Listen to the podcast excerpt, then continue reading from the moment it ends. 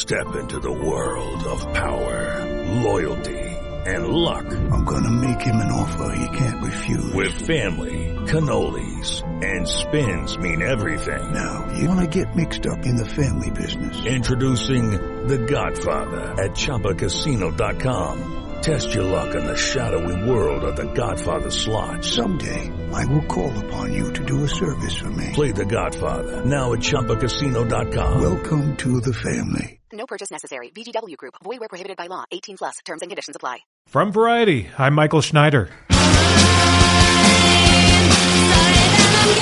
Better Call Saul star Bob Odenkirk marvels these days at how good television has become. You know, we, we churn so much TV out in America, and so for many years, and I don't know if it's still the case, but in in England it was uh, you know twelve episodes Right. and you're done. You know, six per season, and then one special. And I think the time they took making all those shows probably lent itself to just a higher quality. Yeah. Yeah, now the landscape has changed, and we're seeing amazing shows here. You know, the marketplace has allowed uh, has enc- has gone to a place that's encouraging quality now, which Yeah. is crazy. On this edition of the podcast, we talked to Bob Odenkirk about the comedies that influenced him over the years and how he feels about Hulu's Pen 15 and even how it matches those classic shows. We also talk about his mixed feelings about being a producer and where he thinks Better Call Saul is going. It's my favorite episode.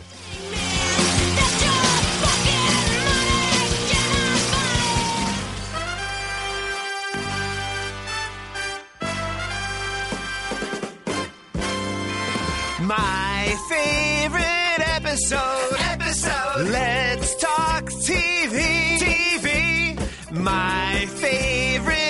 Episode makes me so happy. So happy.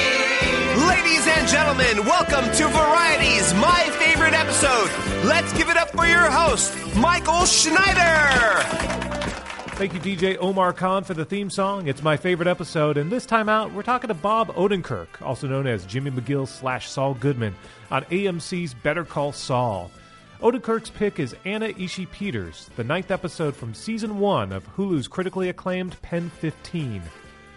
Written by Maya Erskine and Anna Konkle, who received an Emmy nomination recently for their script, and directed by Sam Zvibelman, Pen 15 stars Erskine and Konkle as 13 year old versions of themselves, coping with the onset of adolescence. Seventh grade is gonna be so amazing. It's gonna be really, really good. gonna be like the best year of our lives. You're 13 and you're still playing with dolls? How dare you do this to me, bitch? Alex broke up with Heather. It's happening. I guess he like loves me or whatever. I'm really, really, really, really sorry. It's Jill. In the episode that Odenkirk chose, while her parents are away on a couple's retreat, Anna sleeps over at the house of her best friend Maya. While the two start out excited at getting a chance to act like sisters, soon Maya grows jealous of Anna, who bonds with Maya's mother in a way that Maya can't.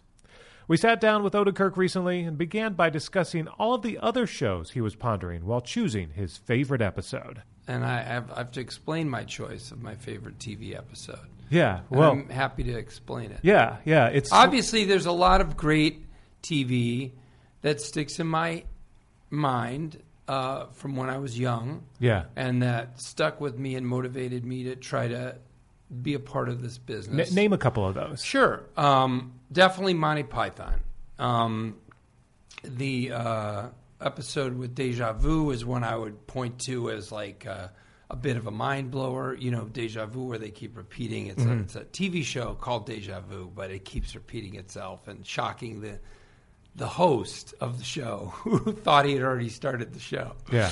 It's so great. Yeah. And it it's so funny and so well constructed. And uh, yeah, imagine just uh, when I was, I must have been 12 years old when I saw it, you know, Yeah. around there. And, and just, it just blew my mind about what you could do and how you could be funny in a direct, funny, silly way, and also in a kind of absurdist way. And it could make sense too. Um, uh, I love that. Um, I actually like the goodies. but I haven't seen that since I was a little kid, since I was 11 or 12. So I'm told it doesn't wear well. Does doesn't hold up. Which I believe is probably true. But Kitty Kong sticks in my head, and the one where the butterfly has a mirror on its back, and the sun melts the North Pole, reflecting off the mirror, and then the Winter Olympics have to be held underwater. And then there's another one where they dig a hole in their apartment to the center of the earth. Now, I don't know if those episodes are any good. That was pretty broad comedy.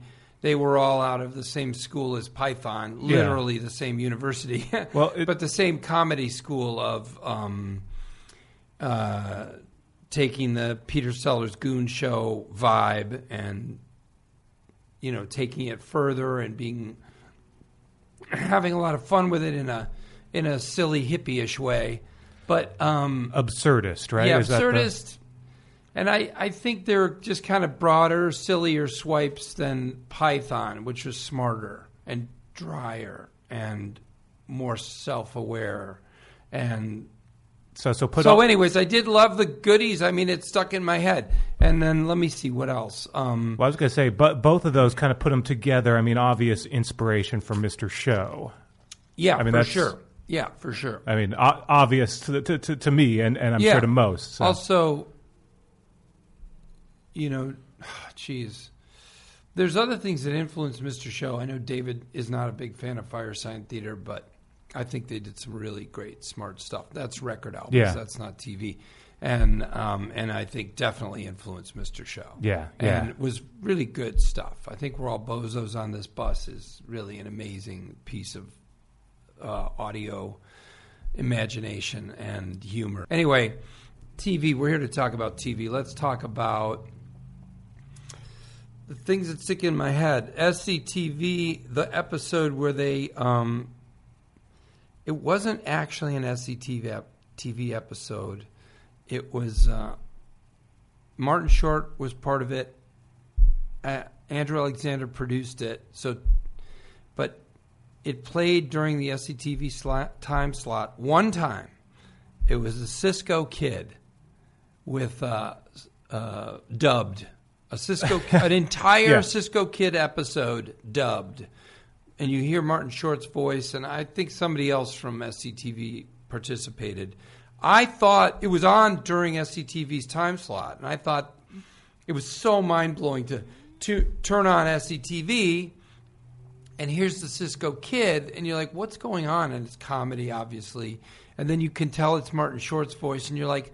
Are they going to do the whole episode? This is before RiffTrax, before all those. People. yeah, remember Mad Movies? Yeah. Uh, I know. Yeah, that was that was in the '80s where they it, it was like a syndicated show. I think it was on Nick at Night where they took old movies and completely redubbed them, and sounds a lot like what they did that that one episode. And that's what they did. And and then I learned just last week because I I've never seen it since. It's good. It's not great. It's on YouTube.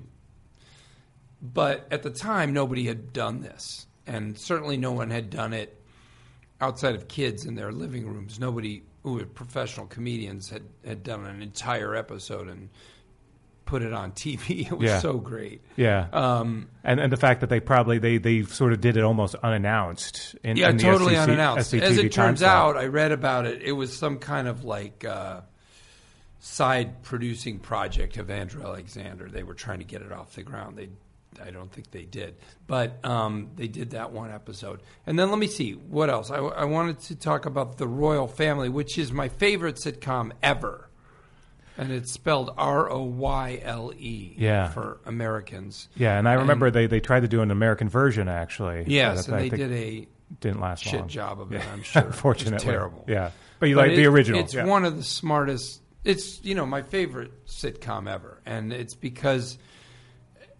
look, the BBC Office is unbelievable. It's so great. The fact that the Royle family is about a family and the way in which the family dynamic slowly becomes apparent as you watch it and sort of the subtext of everyone's relationships you, you have to watch it for four or five episodes before you start to realize how the daughter plays the father, and she's been indulged her whole life, and and and just the wife and the husband and the and the way in which they there just there just seems to be no love in that room, and yet in the end, there's this warmth that you where does it come from? You Yeah. can't even eh, watching it. All you see are people enabling each other's weaknesses and faults, and and and yet in the end, there's just a feeling of warmth and I don't want to say supportiveness or kind of war. It's just a love, Yeah. and I don't know where they find that in that um, world that they created, but they they were able to infuse it with that somehow in the most underhanded way. Um, and it's really, really funny. Yeah. And the more you know it, the funnier it is. The more you're you know what reaction you're going to get from the mom or the daughter. I've watched it three times now. Um, once with my son when he was young, he was about 10 years old, and you have to have the subtitles on because it's a family in uh, Manchester, Mhm. and they have very strong accents. And um, I cou- I thought he wouldn't be able to, you know, watch it. I don't, but he loved it. He Yeah. absolutely loved it. He could, he got all the comedy and all the feeling out of it that's there. I picked episode three. If I was going to talk about the Royle family, I would have chosen episode three, which is uh, they're all great, but episode three is kind of a, just a very solid example of the hardest thing they do, which is make a lot out of nothing. Uh, it's most of the show is the family uh, watching TV, and you watch them watch TV, and then they just chit chat. Yeah, they're just in the in the living room, and Yeah. the the play on on the Royle family being this, you know, they they couldn't be less like the royal family, but yet Yeah. ultimately they're probably more. Uh, cohesive as as a unit than Yeah. the actual royal family in in, uh, in real life in Buckingham Palace. and it's super funny and super smart about human beings and and uh, the British Office I absolutely love and uh, and I also of course love Catastrophe, which is almost a show I I chose and I'm sorry to my friends who run that show that I didn't choose that show because I and I would point to the first episode of Catastrophe and the first episode of the second season yeah. Where where you were wondering what choice they would make, and they made such an amazing choice. And then the last episode of the third season, which is just blows your mind what's going on there. Yeah. Um, but I didn't choose catastrophe. I didn't choose the Royle family. I didn't choose the goodies. I didn't choose Monty Python. Uh, I chose Pen Fifteen. Well, real quick before we go to Pen and I know the name Odenkirk is on there, Yeah, but we'll get to that. Please forget Well, about we'll get to that, I have nothing to do with it. Let's let, first. I wanted to ask you real quick about all these British comedies. Clearly, that was that that was an influence. What what is it about Oh. Yeah, the British I mean, humor that? Uh, I don't. I think about it as my humor. Yeah. I don't think of it as British humor. yeah, Um, but but something about that British I mean, style I, of gee, dry I don't wit. know. Uh, I don't know. I mean, I thought the the Steve Martin hosted episodes of Saturday Night Live were great fun and had an amazing energy that inspired me. But I just you can't beat the level of intelligence and care that you know we we churn so much TV out in America, and so for many years, and I don't know if it's still the case, but in in England it was uh, you know twelve episodes Right. and you're done, you know six per season, and then one special, and I think the time they took making all those shows. Um, you know, probably lent itself to just a higher quality. Yeah. And it was all. usually maybe It's not about them being British. Or or dry or absurdist, or maybe there's a little bit of that. But then, yeah, you're right. It's usually one writer who writes it all, so it's very consistent, and it comes from one person's voice, and and so there's there's something special about those six or eight episodes. I suppose that's a reason, and uh, I I don't know. You know, I mean, I, um, yeah, America's about churning that shit out. Yeah, now the landscape has changed, and we're seeing amazing shows here. Um, the one I picked, Pen 15, and I love the Kominsky method. Um, there's just great stuff. Go- I think Catastrophe could be an American show. Oh yeah, well, it's half. American with with, half Dela- with Rob Delaney, so so there is that. Um, but Yeah, but so- but yeah, in, in some ways, American TV has, has sort of uh, caught up with the way British TV used to be yeah, doing the these shorter orders. is, you know, the marketplace has allowed uh, has is gone to a place that's encouraging quality now, which Yeah. is crazy. Yeah, and and a lot more of these original voices, uh, like Maya and Anna, on Pen Right. 15. Yeah. So okay, so take me to Pen 15. Now this comes from uh, w- one of the production companies involved happens to be uh, your wife's. So Yes. so there's a and little. I, I didn't even know that. You know, she said watch this show. I didn't know that her company had produced it, um, and so I, you know, I was just watching a show, and I, of course, like everybody, heard that the conceit or one of you know that the the two adult actresses who wrote it were going to play 13 year olds surrounded by actual 13 year olds and of course that sounded a little like a sketch taken to to you know show length. And that automatically kind of make made me exhausted and not and dread Yeah. what I was going to see and of course and if you've watched the show you know that you soon stop thinking about their age the actual age of the actresses because they embody those kids that they play so completely physically in their eyes the language of it is just you lose yourself as they lose themselves in those characters. You Yeah. lose yourself in the world that they're in, and um, that show. the- I- I- Look, in thinking about all these classic shows that I love from so long ago, um, there's just no way to beat what's going on right now in TV. Yeah. I mean, come on. The the layers of comedy and humanity in Pen 15 rival everything else. The Royle family, BBC Office, everything else. And it's more inventive and slightly more challenging. And, and the other thing that's happening is the direction, uh, and I don't know this guy, but Sam Zvibelman Yeah. is the director of all the episodes. Um, and there's a there's a quality to the direction and the choices in production and post production um, that elevate the emotion of it and the the complexity of, of what you're seeing far beyond what TV could have been even 20, 30 years ago, 15 years ago even. And and there's mu- the music and the performances of Melora Walters Yeah. and uh, who plays the dad? Those two in this episode, episode 9, which is called Anna Ishii Peters. Yeah, uh, Taylor Nichols is the dad, plays uh, Curtis Cone. So, but Yeah. uh, yeah Uh, I mean the other thing that Taylor Nichols, Melora Walters as the parents of Anna yeah, Anna are- Konkle, yeah, are amazing, you know, in that episode. I hope someone notices how great the both of them are. yeah. Well, you know, one of the things that's also amazing about you, you mentioned sort of the directing uh, of this episode and the performances and, and sort of the look of it. And this was a show that was done on a like a shoestring budget. Hard Like, to this is believe. a tiny, tiny show. Very hard to believe. Yeah. I mean, wonderfully shot.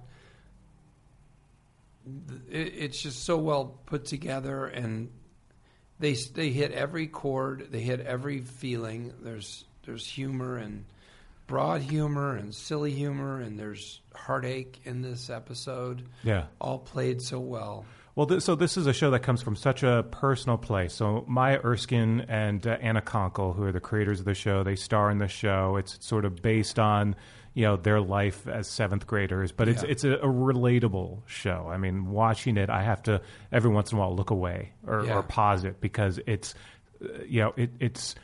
It's it's sort of that, that cringe that you get from remembering The what it was like. Office. Yeah, exactly. The last time I felt that cringe Oh. was watching Ricky Gervais as David Brent Yeah. do do cringy things where you can't believe you you do want to walk away or stop it because it's just horrible. Yeah, you're embarrassed But for them. It's so goddamn funny. Yeah. And these girls are the same way. You're laughing and you're feeling bad, so bad for these girls trying to fi- figure out who they are and, and make it through this tough time of life. Yeah, not knowing friendships change, uh, your relationship with your parents change, Yeah. and it's you don't know who you are, so you Oh, overcompensate, God, it's and so funny. Yeah, and and- it's so sad when the parents talk about.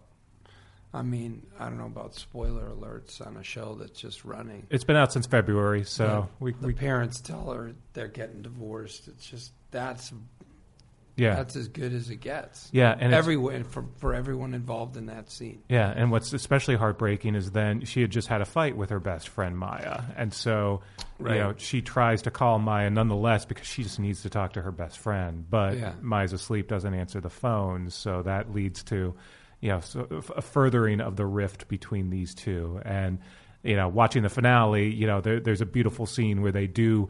Uh, reconnect, and you know it all leads up to this this goofy, awkward dance that they do that Yeah. reestablishes their relationship. But it's it's a lovely ten episodes that are well worth your time. It's only five hours, easy easy to you Jeez, know, to I'd binge. watch. I'm going to watch the whole thing again for sure, no question. I'll watch it at least one more time. Yeah. the whole the whole series. Yeah, but this episode that you mentioned, it's it is great. Uh, so so it's called Anna Ishii Peters, and the idea is uh, Anna's parents are away, uh, you know, at uh, a retreat trying to rekindle their relationship. So Anna's staying with her best friend Maya, and at first they they are just so excited they're going to be sisters. They're they're loving it. They're very awkward, but then Yeah. Maya gets They're- jealous of Anna. Anna's so happy to be in a family where the parents are attendant and care and Yeah, You and, know. and Maya had taken it so for granted that she she never helped her mom wash dishes and, Yeah. and just didn't care. And then when she sees Anna being the good daughter and her mom loving reciprocating Anna, that uh, love, uh, yeah, but not over. It's all in Maya's mind. yeah, yeah, It really is, but also you understand it. She, her friend comes over, and her friend keeps hanging out with the mom. Yeah. And helping the mom, and the mom keeps saying, "You're doing great," and thank you. And of course, her friend's mom is just a nightmare. Parents are both nightmares, so she's enjoying this family vibe, Yeah. and uh, oh, Yeah. it's just it's one great moment after another. And by the way, cringy and sad as can be. and that's Maya Erskine's real mom playing her Which mom. is crazy. Which is crazy. Because it's she's great. She's great. Yeah. It's not sometimes this kind of pranky casting happens and people praise it and I'm like, yeah, but what'd they do? They said hello and walked through the room. You know, like her mom is acting and carrying on with scenes and and in this episode there's scenes with her daughter, Maya, yeah, you know, in real life and in the fake world. But her daughter's 13 and is just uh, having her period for the first time in this episode. Yeah. And those are complex scenes. Yeah, and, and there's that one scene at the end where where Maya is crying on her mom's like lap, and yeah, but she's playing 13 year old Maya, and her mom is playing a different version of herself. And this is not an actress; it's not a, a trained actress, but she has to play this emotional scene with her real life daughter, but as a 13 year old. And there must have been flashback that that must have been a really interesting, emotional, real life thing for them to reenact something When that could have says, happened. You, Maya, you need to grow up. You're not a little girl anymore. Uh, She says, I think you're not a little girl anymore. Um, to try to get a person who isn't an actor to do that line right, um, I would would be impossible. Yeah. Except that she's got the soul of an actor, that woman, and she's smart as can be, and she gets it Yeah. um, because she does it perfectly. She's unaware that her daughter had her period and hasn't told her yet. And she's just talking about referring to her um, frustrations, her daughter's, you know, acting out because she's giving attention to the daughter's friend. And uh, so, but the line hits, uh, you know, in so many ways. And, and she doesn't do it most non-actors would not understand to do it with the restraint that she does it and the naturalness that she does Yeah. it with. She's amazing. Yeah. Give her an Emmy. She won't know what it means. She'll look at it and go, "What is this?" Wouldn't that be amazing? um, speaking of family, so so you mentioned uh, uh, this is uh, you know, your your wife's management company, production company, along with Mark Provissiero. And, Yeah. and I remember actually talking to Mark a couple months Yeah. ago when he first brought up, you got to see the show Pen Fifteen. It's Yeah. uh, it's amazing, like how they and managed to. uh, Anna's a client of their Yeah. management company, so How often do you sort of like do you talk shop with with your your wife? Does she like show you every once in a while like oh, you got to watch this? Or? She does, but like for instance, she wouldn't tell me that that was produced by her company. She shows me all kinds of things that Yeah. have nothing to do with anything she's part of. She gets very excited about. There's so many young actors and actresses who she shows me, and I go, "So do you rep them?" And I'm, she's like, "No, they already have a manager." And you know, she doesn't like poach people, so like, well, why are you so excited about them? Just they don't, you know, like, but she can't help herself. Yeah, she loves she loves what she loves and she loves young actors and actresses and talented writers and people who are doing something interesting and she can't help it. She sets up she sets up showcases for people who have other managers. She she works hard and she puts out flyers. I'm like you don't rep them right she said, yeah but they're so great they're coming in from chicago they're only here for two nights i want to make sure people see them yeah but you don't what just loves the craft. she loves what she does, and she particularly loves finding unknown talent and uh, and uh, who nobody's talking about and sharing it with uh, everybody. Yeah. trying to get the word out. So that's that's interesting. I mean, again, talking about your your Yeah. your your mix of uh, you know creative uh, I family mean, I'm members. kind of the same way, but Yeah. not to the extent she is. But I kind of always feel that way too. You know. yeah, Um, there's people that I've who who I find so great, and um, my friend Andre Highland, who has done so much funny, odd stuff, and uh, he'll find his way, but it's been brutal. Yeah. you know, watching this guy who makes stuff, makes interesting stuff, and and funny stuff, and unique, and he'll he'll get there. But sometimes it takes so many years for people to find the best place for themselves to show showcase what they do. What about you as a producer? Uh, how do you do you Yeah. enjoy putting the producer hat on, or what's? Uh, Um, um, I have such mixed feelings about it. Yeah, Yeah, uh, I've produced a lot of stuff, most of it a long time ago. Um, I, I kind of, you know, I, I'm probably going to do it again, you know, just because I feel like a Catholic responsibility to do something that I can do and help other people who need, you know, maybe a voice to champion them and, and get make their way in their career. But um, it's not it's not easy. Like Better Call Saul, I made a joke the other night that uh, you know I have the executive producer credit, but I don't uh, help. you you don't exercise that that And I- power and, like and it's true. It's kind of true. yeah, and and it's because I said, you know, you can give me the credit, but I I I want to be the actor on this show. I want to lose myself in the role and not be worried about what time it is, how much time we have to shoot, what are we shooting tomorrow, is it going to rain? All the things a producer has to worry about getting this whole project done. They have Yeah. to concern themselves with the bigger world. And I don't want to do that. I want to just be Jimmy McGill, Saul Goodman, and it's really for me acting has been a wonderful vacation from who I am when I'm not acting, which is like this movie I have to write, and I want to help with this show, and I want to figure out this show idea, and uh, sort of overseeing all these projects. Um, when you're acting, you really need to zen out and focus on this one person and what's in, going on in their world, and you need to let it become your whole universe for a few hours a day. Yeah. and that's kind of wonderful. Uh, it's kind of a it's challenging, and when when it's um, a heavy dramatic scene and you're um, you're you're feeling all kinds of strong feelings, um, it, it can be hard you know, to uh, stay in that place mentally for eight hours. But it's for me, in in so many ways, it it's been a, a joy and a break from uh, everything that came before it. Yeah. and, and so I've enjoyed it. So I don't want to burden myself when I'm acting with all the extraneous concerns that a producer should be worried about. Yeah, yeah. Well, I mean, you have a lot on your shoulders on Better Call Saul being number one on the call sheet. I mean, this is a an intense, complicated role, and and to Well, you know, because you're you playing do, like but it to me, the job of acting is the same, which is be this guy, care about what he cares about only, um, and think about the, uh, you know, think about existing in his shoes and and seeing the world through his eyes, and not. Um,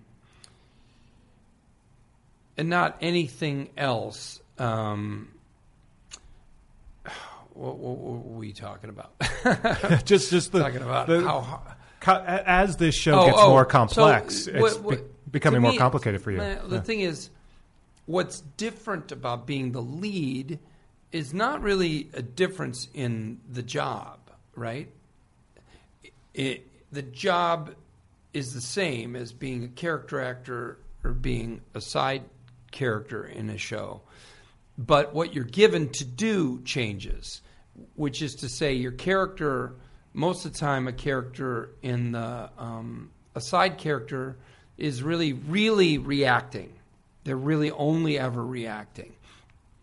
But a lead character isn't just reacting to uh, the plot as it moves or the people around him or the situation he finds himself in, but the lead character is oftentimes reacting or exhi- uh, exhibiting a kind of his psychological truth that, that kind of makes choices that are independent of can be can be independent of the pressures of the moment. So you know, Walter White is supposed to return the sports car because his wife's like, you can't buy that for our son, you know, that's insane, you know, and he takes it on a joyride. And that joyride is nothing to do with anything except his brain and his psychology. Yeah. He should just return it or sell it or do any number of things with it and get it out of the, get it away from the house um, and from the kid but inside him uh, comes out, and and and and you get to go to those places when you're the lead. That that that stuff is on screen.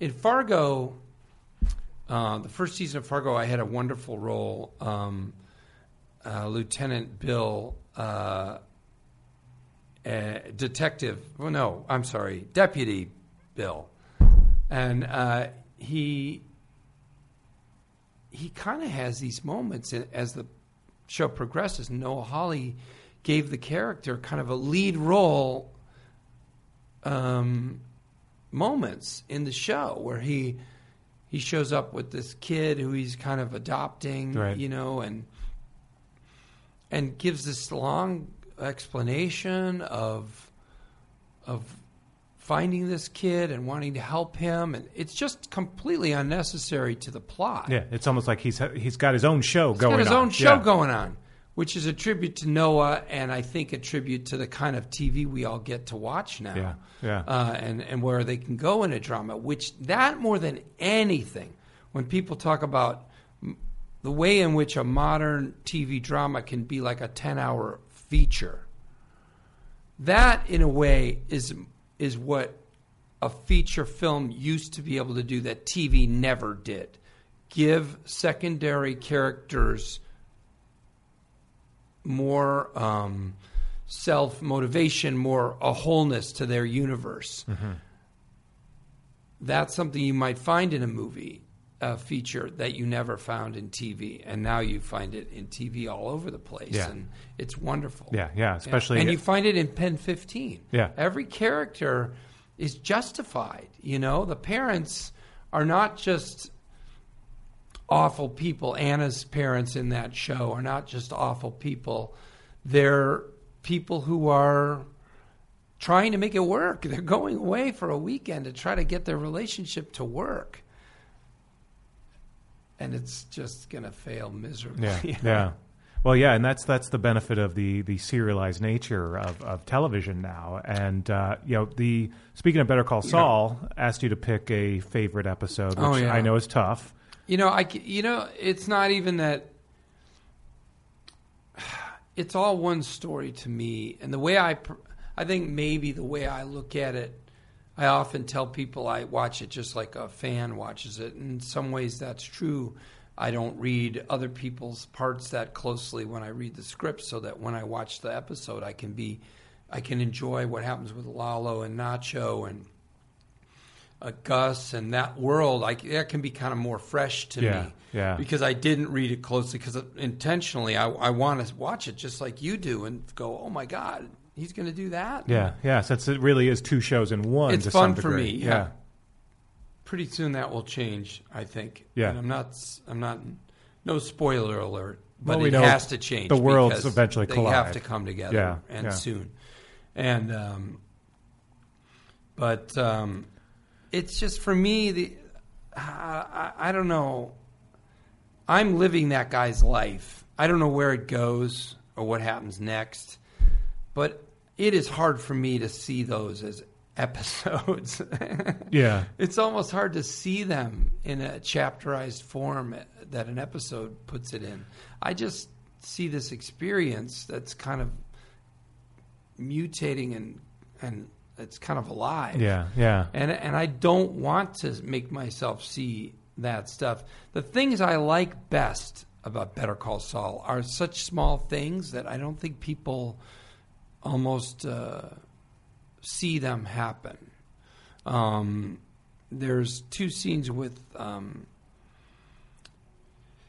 two scenes with myself and Rhea as Kim and Jimmy. In um, one's in the bathroom, one's in the over the kitchen counter in her apartment in season episode, uh, season four.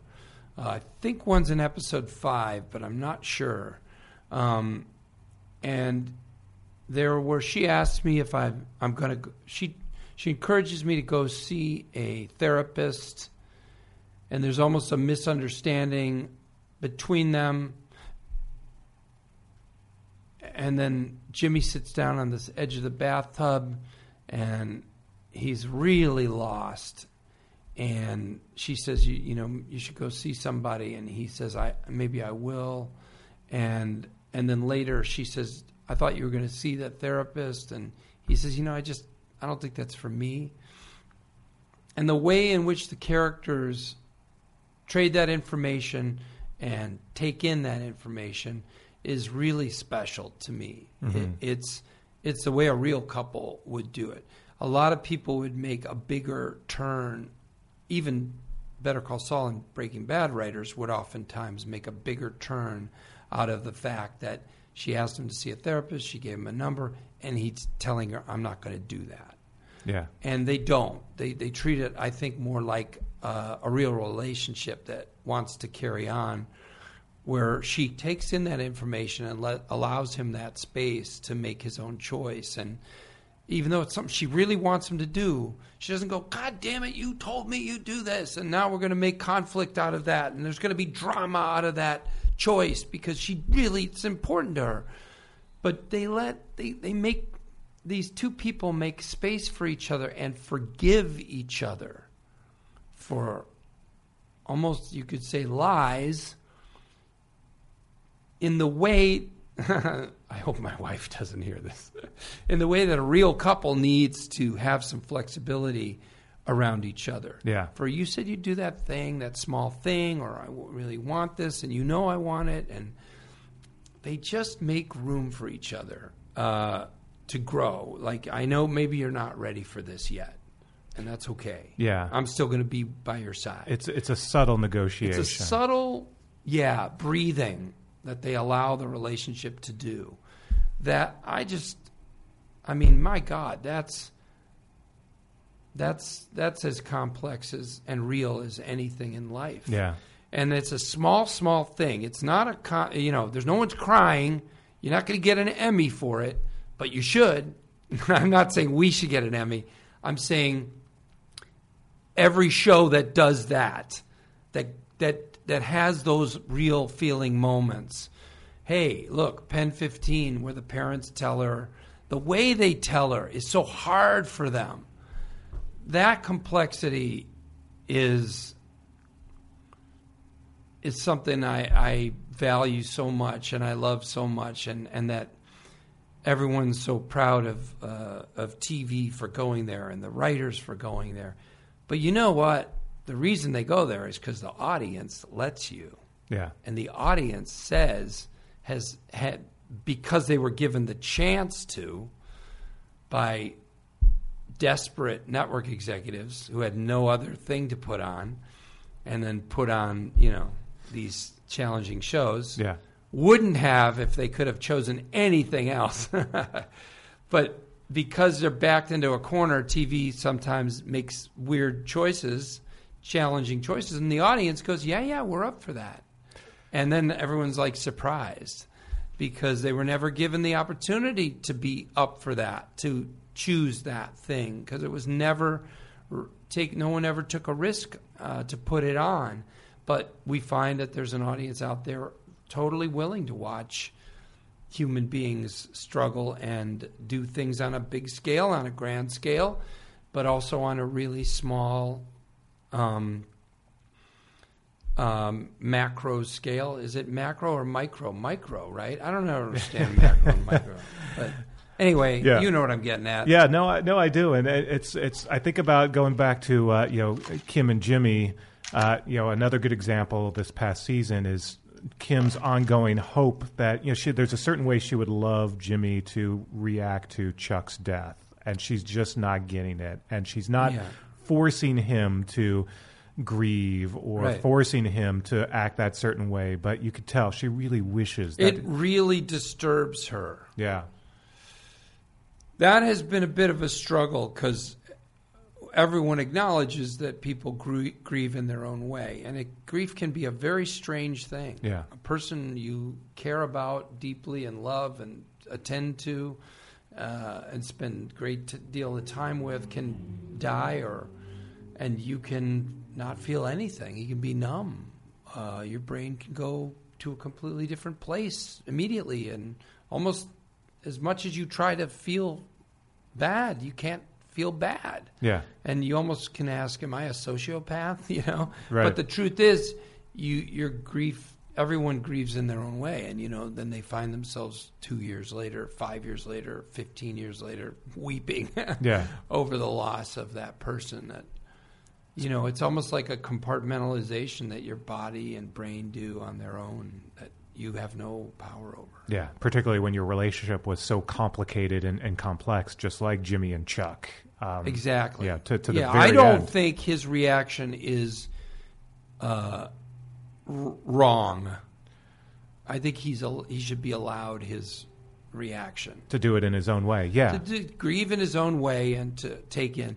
Uh, As I said to Peter and Vince when we talked about this issue, I said, for me, that character Chuck, the way Chuck treated him, how Chuck died, their complications of their relationship is not something you you experience in a moment of grief and woe and uh, you know three days of tears. It's something that echoes through the rest of your life. I mean, it's it's the relationship and the incidents that you talk about and think about for the rest of your life. yeah, It it it kind of plays out. However long you get to live, it continues to play out. yeah. And that's one of the great things about having those episodes to explore the first three seasons of, of Better Call Yeah. Saul was to really like see that relationship, the highs and the lows between these two brothers, and Right. and really get to this point where you can sort of you can really understand this is how. I think one of the reasons reacts. I, I love those small moments between Kim and Jimmy is because to a great extent, um, Kim, you, you feel that the two of them are, are destined for different paths. They just must go in separate ways. So what keeps them together? Well, those little moments say a lot. Those little moments say to me they actually could make it. And when you look at couples like who's that woman who does Trump's bidding and what's her name? Uh, which which uh, Uh, the one whose husband is. Uh, oh yeah yeah uh, Ca- uh, Ca- Conway yeah, Kelly Kellyanne uh, Conway yeah. Uh, Kellyanne Conway and her husband. You, you wonder, like, how does that work? Yeah. Well, it works like that. You know, you're allowed to think anything you want about the world and approach the world any way you want. When we're together, I make space for that, and I guess there's there's kind of a love on the level of. It's kind of like the two people each are pursuing their lives with the same seriousness, and they recognize that in each other Yeah. both Kim and Jimmy are serious about realizing their dreams and becoming who they can be. And they see that in each other and they encourage that in each other and support each other in that. Then, whatever that specific choice is, they have a little less, they care less, or they think they do.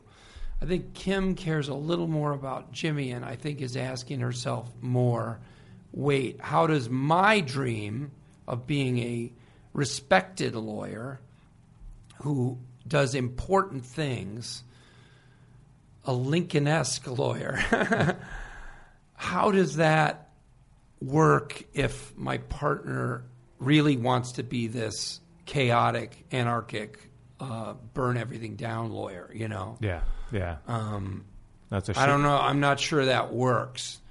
Uh, and and she's probably right. That's a challenge. Yeah, it's a shame Kim has to die. No, actually, no. She's, is- I, don't know. I mean, uh, by the way, I, I don't think. No, by the way, everybody can't die, No, right? You I, know, no, I'm I'm pretty convinced she doesn't at this point because it's we're not that far away from the the uh, the events of Breaking Bad, and I think if Kim had died, Saul would not.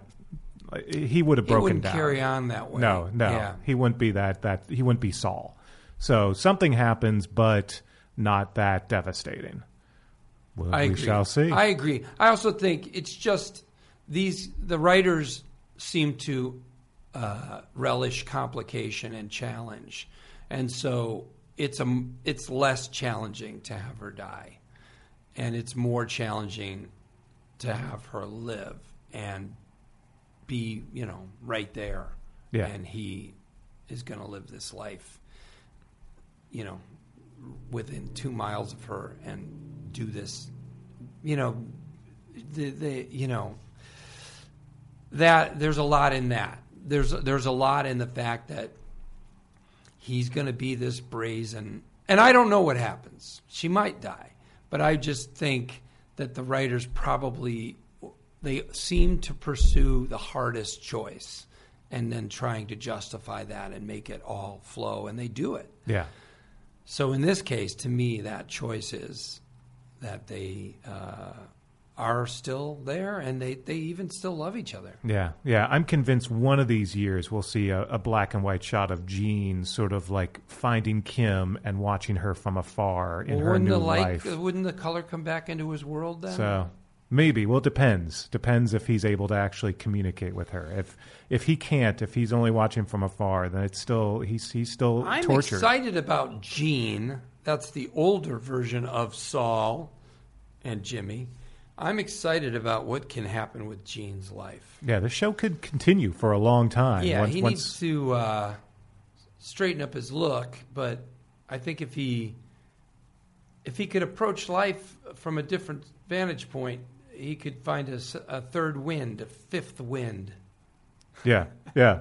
And and uh, you know the, the the future of this show could be Gene. Uh, yeah, let's see what happens So so what is it like for you and the you're you're about to go back into production tomorrow. Tomorrow. I fly back. Yeah. Wow. So so what's that like on the eve of getting back into this role, this this this world that's going to consume you for the next several months? It's it's nerve wracking because I want to do justice to where we left off, and I haven't been playing that character for a long time because they take a long time to post produce the show and then develop the new series, and, you know, new story as Yeah. they go, and they really take as much time as they can get. Yeah, about a year and a half. Yeah, a long time. So, Yeah. but you know, it pays off. A tightly written show. Um, it, it's intimidating. I, I at the same time, I, I try to be. I try to tell myself I'm not anxious.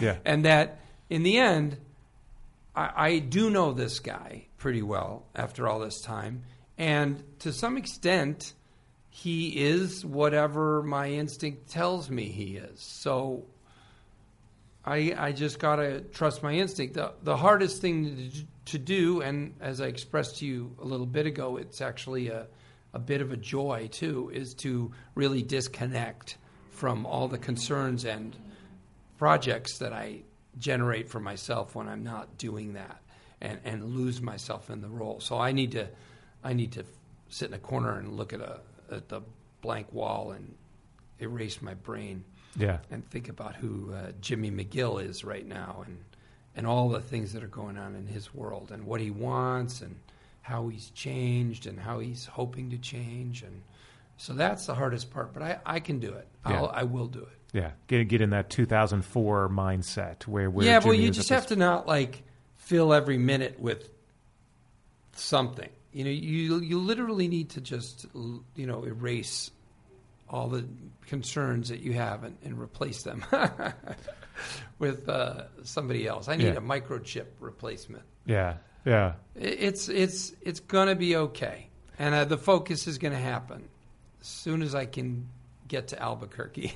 I remember last uh, last time when you were shooting in Albuquerque, you, you were able to spend some time do. Uh, I think you did some stand up shows. You you sort of Yeah, I a f- did some charity events, and we'll do that again this year. Um, I make the cast do improv or whatever they can do, sing a song, and uh, and and I did stand up with Brian Posehn when he came through because that was just fun to see my friend. Yeah. But I, I was working on my memoir, which I'm still working on. But you know, it's pretty all consuming. Yeah. Working on your memoir. Yeah, yeah, I, I am. What's- Yeah. what's- it's called comedy, comedy, comedy, drama? Yeah. Yeah, So uh, it's just a showbiz memoir. yeah. it's, it's just all the jobs I've had and people I work with and things I was trying to do, thought I was trying to do, and did or didn't pull off. What's it like to be writing that right now at this moment in your career and your life? To, to be sort of doing that and Um, looking back. Well, and- it's no fun to write your memoir. So Yeah. anybody who thinks that's fun, please take out a piece of paper and let let's talk in three hours. right. because you know you gotta fucking think about the worst the person you like the least in the world yourself you may think you like yourself uh, take a few minutes and Yeah. see where you're at um, but i'm glad i'm doing it i, I chose to do it now i, I actually was pro- poked and provided, provoked and prodded to doing it but um, pop culture moves so fast. You know that. And I, I, I want to write about Mr. Show and even Saturday Night Live days and um, Get a Life and uh, Ben Stiller's show before those things are completely, totally, utterly submerged under billions of pounds of new TV. yeah. Yeah. You know, I mean, it really is true that things change so fast, and I and I really drew this from, you know, my kids who. My daughter likes TV a lot. My son's starting to like it more. Um, my daughter loves movies and really great movies, but I don't think she's ever seen The Graduate. Mm-hmm. Now, I mean, Yeah. for you and me, that's like a person who hasn't seen The Graduate is insane to Right. imagine. But but that movie's 50 years old. So Yeah. yeah, I can see and, that. And yeah. so you just, and I don't think she's ever seen MASH. Never. Not, I don't think a frame of it. You know what I mean? And 40 years old. Yeah. but in pop culture, and it moves quadruple what it did when we were younger. And so if I want anyone to read something and go, oh, yeah, I heard about that, or I remember it, or I saw it, or I got to write it now. Yeah. And, and I also think I, I've done enough drama now that I don't feel like I'm writing about something I don't know anything about. I'm completely new to. I mean, three years ago, it still felt utterly fresh. But I'm not saying I'm an old hand at it, but I just feel more comfortable in it now, and I feel like I can write about it. Yeah. So that isn't hard to do, and and I and I I personally like showbiz uh, memoirs a lot. I, I read them in a way that uh, Steve Martin's was so great as a as a book. It was just a beautiful piece of writing. I don't think I'll achieve that, but I love. Um, I even love like the Bogdanovich Orson Welles interviews. You know that Mhm, book? mhm. It's it's endless. It's hours and hours of them chatting. Yeah. And you can't sit down and read it like a book. You'd go crazy. Who has time? Um, prisoners would be like, that's enough of that. but you read, you know, 10 pages at a time and you hear about these projects, all these things that he did, Orson Welles did, and all these people he interacted with, and all these projects that went into the toilet. And um, it's fun. It's just, I love that stuff. Yeah. So I'm trying to not be stingy and talk about it. It can be hard to talk about, especially projects that were in the development world that never made it out. But personally, if I was reading someone's career story without needing to hear literally everything, I would want to hear about projects they spent two years on that I never saw. Yeah, those are sometimes more fun because we don't know about them. And why didn't we see it? And Yeah. did it work or didn't it work? And And can you bring it back trying now? to judge that it can be hard, you know. And um, there, there's so many. There's every kind of project in in my development years, um, where projects that I think were utterly valuable and, and, and achieved their goal and deserved a chance and, and then quite a few that I'm like I'm on the network side cut that thing Yeah. kill this you know um, so I, I you know anyway Yeah. Well, I'm- I mean, that's. For- we'll, for- we'll talk about it then it won't be out for a long long time Yeah. And I'm still working on it Well, I think uh, actually, wh- when you put it that way, it does make a lot of sense. As you know, those of us in the Generation X, uh, you know, bracket, uh, Yeah. as we continue to get a little older and, and start to feel a little more nostalgic for. Also, I want to get it over with. I'm gonna, all my friends, they're going to be 60. David Cross is going to be writing his memoir when he's, you know, 65, and I'm going to be laughing at him. You're like, I did that ten I years ago. did that, yeah, man. You're yeah. way behind. Yeah, but I mean, I still want to hear more about Ben Stiller show and Get a Life and, and all the, the, the early Right. '90s classics. Right. And again, it's well, a, the exciting thing to talk about in that era is the scene out here in LA, Mhm. the comedy scene, uh, called the alternative scene at the time, um, and it it was just the start of everything comedy is now. yeah, and it was a group of people. You know, you could count them on two hands, um, who were doing what everybody's doing now, and and we were doing it, and we were encouraging each other and finding very little to no acceptance in the industry for it, and we were all between five and 15 years away from succeeding with it. yeah. But that's you're right. That's when comedy sort of this post Letterman, post Simpsons, like you know that that kind of comedy, I think changed the game. Yeah, it was. It was really a fertile, exciting, fun, energetic time with the voices so vastly different from each other. You know, um, uh, this conversation should take place in two years when my book comes well, out. we'll do this again. But you know, Margaret Cho, Janeane Garofalo, Kathy Griffin, Dana Gould, Patton Oswalt, Brian Posehn, Paul F. Tompkins, David Cross, Greg Behrendt, me. Uh, who else uh, was in the group? I'm uh, Andy Kindler. Um, uh, you know, just Tenacious D. Um, everybody you see on Mr. Show. Sarah Silverman, of course. Yeah.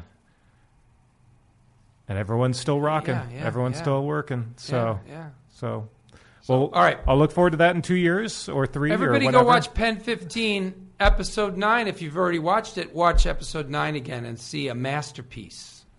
Indeed, and uh, of course, uh, re re uh, re binge Better Call Saul if you haven't lately, Yeah, and uh, we'll look forward to season five sometime in 2020. It Yeah. sounds like so.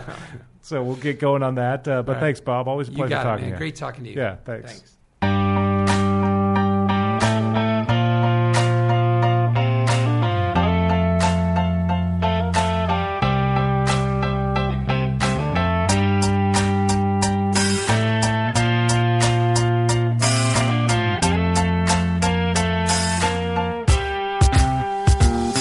That's it for this edition of My Favorite Episode. Join us again next time as we once again explore another guest pick. And be sure to subscribe to My Favorite Episode on Apple Podcasts, Stitcher, or anywhere you download podcasts. Also, head on over to Variety.com for your daily fix of TV news, analysis, and reviews. I'm Michael Schneider, and we'll see you again next time.